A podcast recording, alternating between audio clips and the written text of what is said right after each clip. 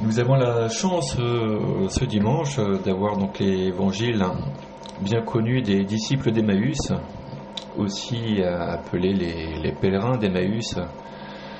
Voilà, qui évangile fort à propos, qui correspond bien à mon pèlerinage en cours. Voilà, il est très connu, mais, mais néanmoins il est toujours bon de de réfléchir dessus. Voilà, on peut se demander ce qui a conduit ces deux disciples à, faire fausse route en s'éloignant de Jérusalem, en fuyant peut-être même Jérusalem après la mort du Christ, en se séparant du reste de la communauté et en refusant d'accueillir le témoignage des femmes. Dans leur réponse aux questions de Jésus, ils expriment leur déception, nous espérions que c'était lui qui allait libérer Israël. Et pourtant, l'espérance des deux disciples était juste. Jésus est bien le Messie, le Messie pardon, venu libérer Israël. Mais ils avaient pensé que cette libération se ferait sans doute de manière glorieuse, triomphante, alors que Jésus est venu sauver l'humanité dans l'humilité et en traversant l'épreuve de la mort sur la croix et donc euh, dans l'humiliation également. Il s'agit donc pour les disciples d'accepter de laisser leur espérance être réorientée par Jésus. Et nous sommes nous aussi animés par de belles espérances et nous avons notre euh, propre compréhension de la personne de Jésus. Mais peut-être est-il bon, nous aussi, d'être prêts à laisser Jésus réorienter notre espérance comme lui le souhaite. Voilà. Euh,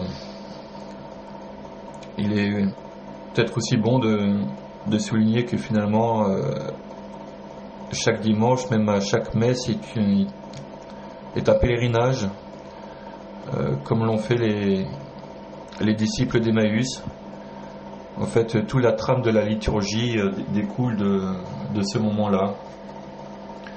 Tout d'abord, la, la parole, les premiers temps de, la messe, avec les différentes lectures, comme Jésus qui, rejoint les, les disciples et, qui discute avec eux.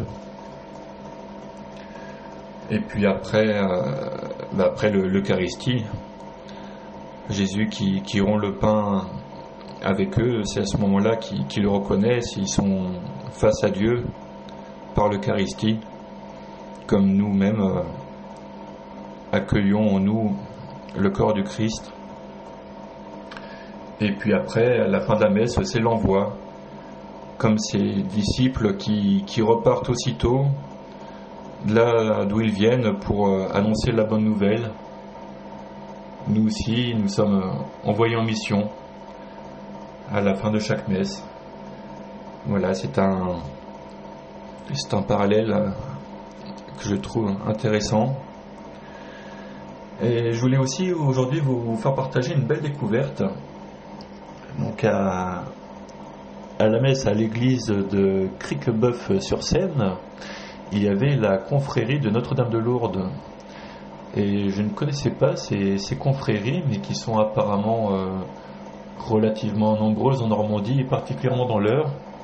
Ce sont des confréries de, charité, et on appelle les frères des, des charitons et, plus particulièrement orienté euh, pour l'aide aux, familles lors des, obsèques. Voilà, les, familles qui n'auraient pas la, la capacité de d'avoir des obsèques dignes qui sont, sont aidées sont aidées par, euh, par ces confréries là voilà c'est un je trouve ça très beau l'aide aux, aux familles qui, n'ont pas les moyens d'avoir des enterrements dignes.